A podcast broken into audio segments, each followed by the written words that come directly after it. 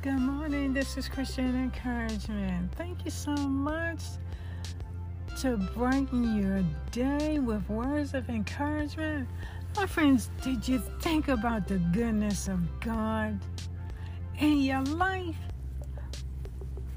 Oh, when I think about how God has touched me in my life, He's moved in my life, He's moved mountains in my life, and how He has changed, the Lord has changed my heart, and the Lord has taken my hand and guided and leaded me and gave peace to my soul and gave me that confidence to know that we are walking together. And my friends, I know that it is the same for you in your life.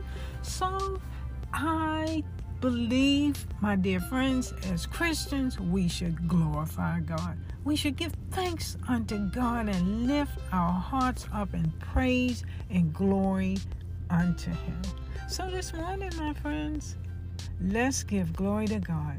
In Ephesians 3 20 to 21, the words read Now all glory to God, who is able through his mighty power at work within us to accomplish infinitely more than we might ask or think. And glory to him in the church and in Christ Jesus our Lord through all generations, forever and ever. Amen. Yes, God is worthy to be to be praised. Our Lord and Savior is worthy to be praised, and the Holy Spirit is worthy of honor in our lives. So, all praise and glory be to God in the highest, and to His divine Son, our Lord and Savior, and to the Holy Ghost forever and ever for the power and the workings in our lives.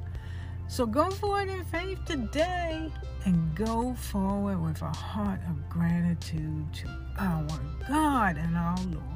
In all things, my friends, have an awesome day.